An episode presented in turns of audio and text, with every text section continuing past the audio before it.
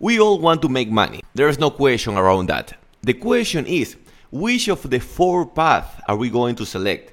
We can become an employee. That is also a good idea if you know how to handle that. We can become what they call in English a virtuoso, that we're going to check that later, a business person, or an investor. And it's important, it's mandatory that we understand what is the best path for us, because we are like vehicles, and some vehicles will work better in the employee path, another vehicle will work better in the business path. Let me tell you my story. When I was in my first years in the university, my mother got me a job in the Interbank Interbank, the bank Interbank here in Peru. They have their own kind of university or institute.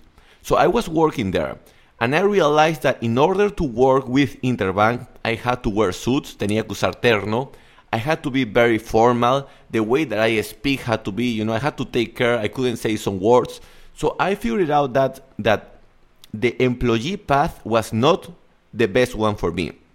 I figured out that I was more like a business person / what they call virtuoso.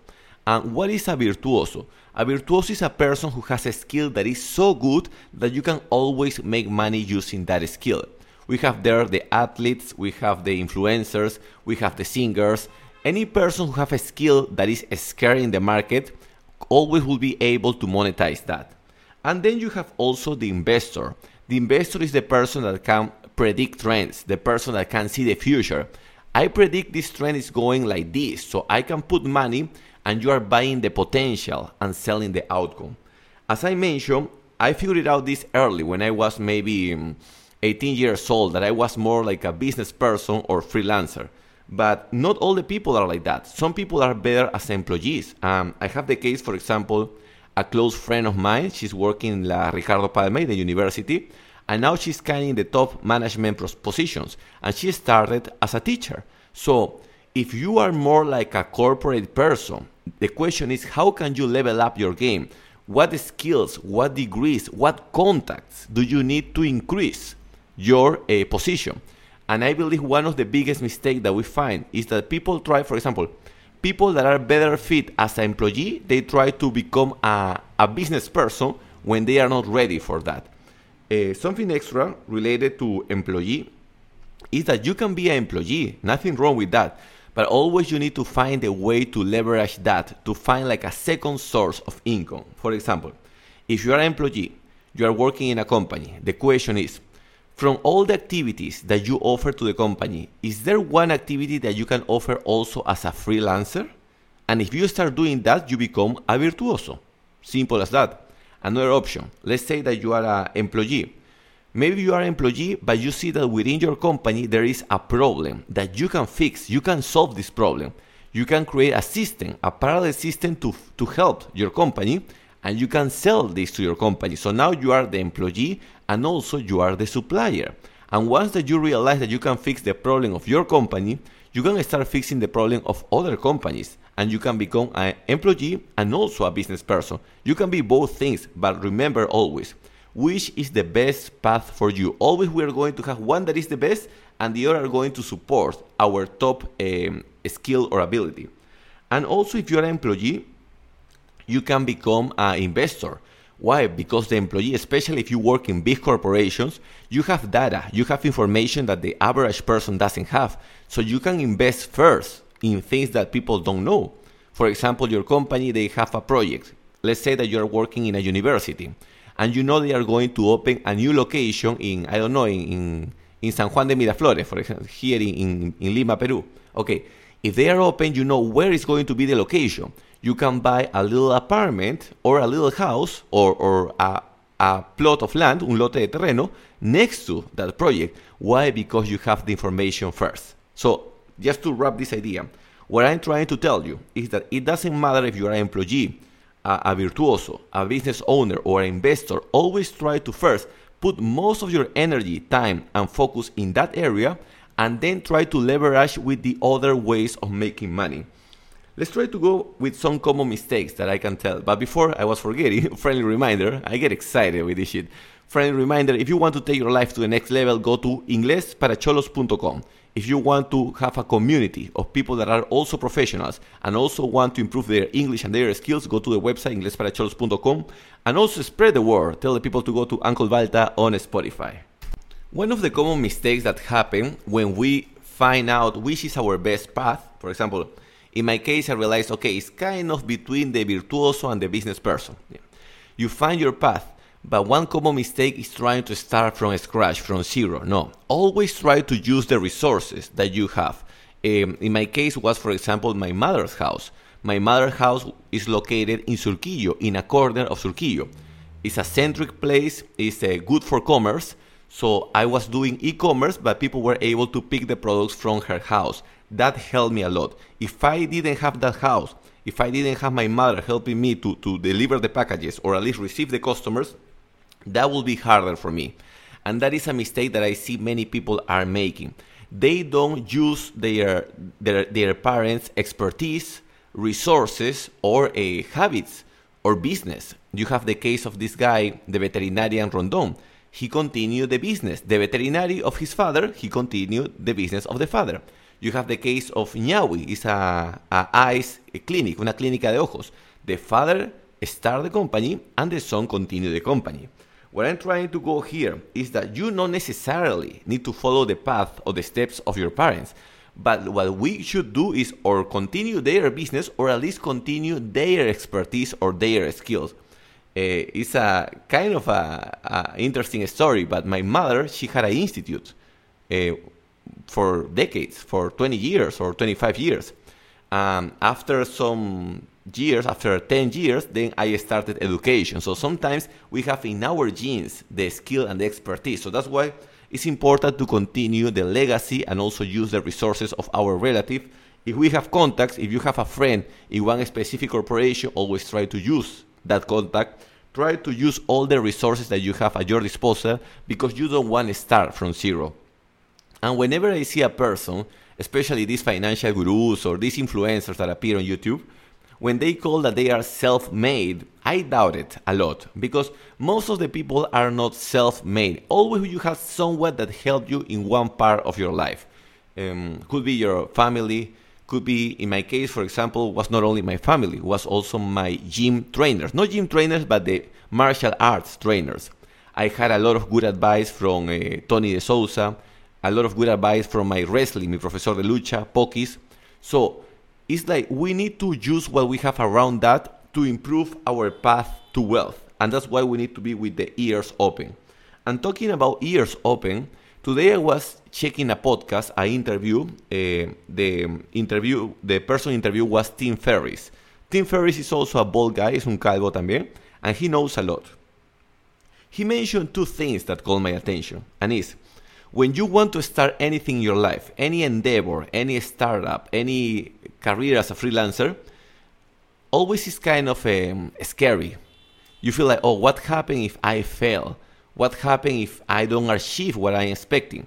And that's why we should always try to be more friendly with ourselves and call it like a test. Instead of saying, I'm going to start a business, you can say, I'm going to test a business. Instead of saying, I'm going to start my career as an influencer or I'm going to start my freelancer career, I'm going to test my freelancer career for 2 years. It's important that you give enough time. So in that way, it's first, not that scary because, you know, worst case scenario, you just lost 2 years of your life, but you try something. And always when you try something, you will learn extra skills. So it's not that you get empty-handed at the end of the 2 years, but you are allowing yourself to test. One of the biggest mistakes that many people do is that they never risk. That's why they never win until inflation starts to destroy their salary. And when they are desperate for money, now they want to risk, but by that time it's late. And by the way, by that time, most of the people already have kids, so it's harder. You want to risk when you are single. If you are single and no kids, it's much easier. So that is the first thing. We need to allow ourselves to test. And the other thing that I like is he mentioned, what is the number one skill that will help your life, that is going to improve your life? And he said, learn to allocate all your energy, focus, and time to things that you can control, and also the opposite. Try to reduce the amount of time, energy, and focus in the things that you can control. How many times we see people thinking about dumb shit? For example, thinking if your girlfriend is cheating on you, thinking about how the economy is tanking, thinking about shit that you can control. And it's true, we need to have an idea of what is happening in the world. Sometimes I go to YouTube and I check, the people talking, oh, Bitcoin is crashing, it was in 48,000, now it's in 40,000, the ETF, yes. It's cool to understand. That is kind of la telenovela, what I call, la soap opera. But 90% of our time, 95% of our time has to go like laser focus. What are those activities that move the needle, que mueven la aguja? Every day we need to have maybe 3 or 4 activities. And now something that is working for me, and I learned this from this guy, Ed Mylett. He said, how can you shank 2 days in one? So how can you have the activities of 2 days done in 1 day? And he said, and later you will ask, how can you chunk the activities of 1 week in 1 day? But I'm in 2 days for 1 day. That's what I'm doing now. What I'm doing now is I create 2 blocks of time, 2.5 hours, more or less, in the morning, and 2.5 hours in the afternoon. In those 2.5 hours, I run like motherfucker. For example, if you ask me now, in the afternoon, I work in the morning, I nap, cabeceo, la siestecita, and then I have 2.5 hours extra. One of those activities has to be creating content. This is the creating content activity. The other is sales, that is the WhatsApp thing. The other is the coaching to the cholos. Okay, that's the other. The other one is the training. And then the other one is research. Research, I allocate that at the end of the day because for me that's relaxing. I can do 3 hours of research per day at the end. I don't count that into the 2.5 hours. But the point that I'm trying to make here is we need to try to fit as many activities as possible in the smallest period of time, but not any activities that really move the needle. And part of that is understanding what is important and what is the frequency of things. Today, if you check my YouTube channel, I upload a video about how the relationship market is broken. I upload only 2 videos per week. I could do 1 per day, but even though it's an important activity, too much of the same activity doesn't make sense. Too little also is a problem. Basically, that is the last thing that I would like to include here before I add the John Cena wisdom that I'm going to mention at the end of this episode, is that we need to find first our path early. Employee, virtuoso, business, or investor, which of those 4 is the first path that we should allocate? That is the first thing. The earlier you start, the easier will be. Because in the same way that money compounds, also wisdom compounds with time. And it compounds when you know where you are going, where you are heading. So I hope you like this first part. Now I want to share with you the wisdom of John Cena. This was going to be a full episode of John Cena, but I wanted to cover the 4 paths to wealth better. But anyway, I'm going to share with you rapidly 4 nuggets of John Cena. The first one, interesting fact about him, is that he only spent his screen time on his cell phone. It's just 150 minutes per week. Sick, right? Many people have like 6 hours or 8 hours per day. John Cena, with more than 2 million followers on Instagram, and basically everybody in the world, he only spent 150 minutes on the cell phone per week. He mentioned 2 things that caught my attention related to the social media. He said, you shouldn't attach your life to a platform. And that is true. How many people do we know that they don't document their life on social media? They live for the social media. So they are thinking, how can I create more content? And that gives you too much anxiety, too much stress. He said this. Our most important resource is time, so we need to know how much time are we willing to invest on the social media platforms. And one thing that he included there was, which is the platform that makes more sense to invest your time? If you go to the Gary Vee, to those guys, say, oh, you should do content in all the platforms, but sometimes you don't have that much time. Invest your time in the platform that makes more sense, and if you can, delegate the other platforms to other people or try to use technology. That is the first part that I found a genius from John Cena. The other one was about Mandarin. As you know, he speaks fluent Mandarin. I can tell you, in my university, they asked us to speak three languages. Well, Spanish, English was also mandatory. And then as a third option, we had the alternative of Italian, Portuguese, Chinese, or French. At the beginning, the only options available was Italian, French, and Chinese. So, of course, I took Italian because it was the easiest one. Many of my friends took Mandarin because they say, oh yes, Mandarin, so we can do business with China. Terrible idea. In the case of John Cena, he took Mandarin because he had a plan. He said, you know, the WWE is not penetrating China. So if I learn Mandarin, I can enter to that country. And also the WWE gives the benefit of paying all the studies. If you want to learn something, the WWE pay you if you are an employee or if you are like an athlete. So that is something that also I want to rescue. We need to take advantage of all the benefits that we have. Starting from the government benefits. Do we have loans, préstamos del Estado? Do we have tax breaks?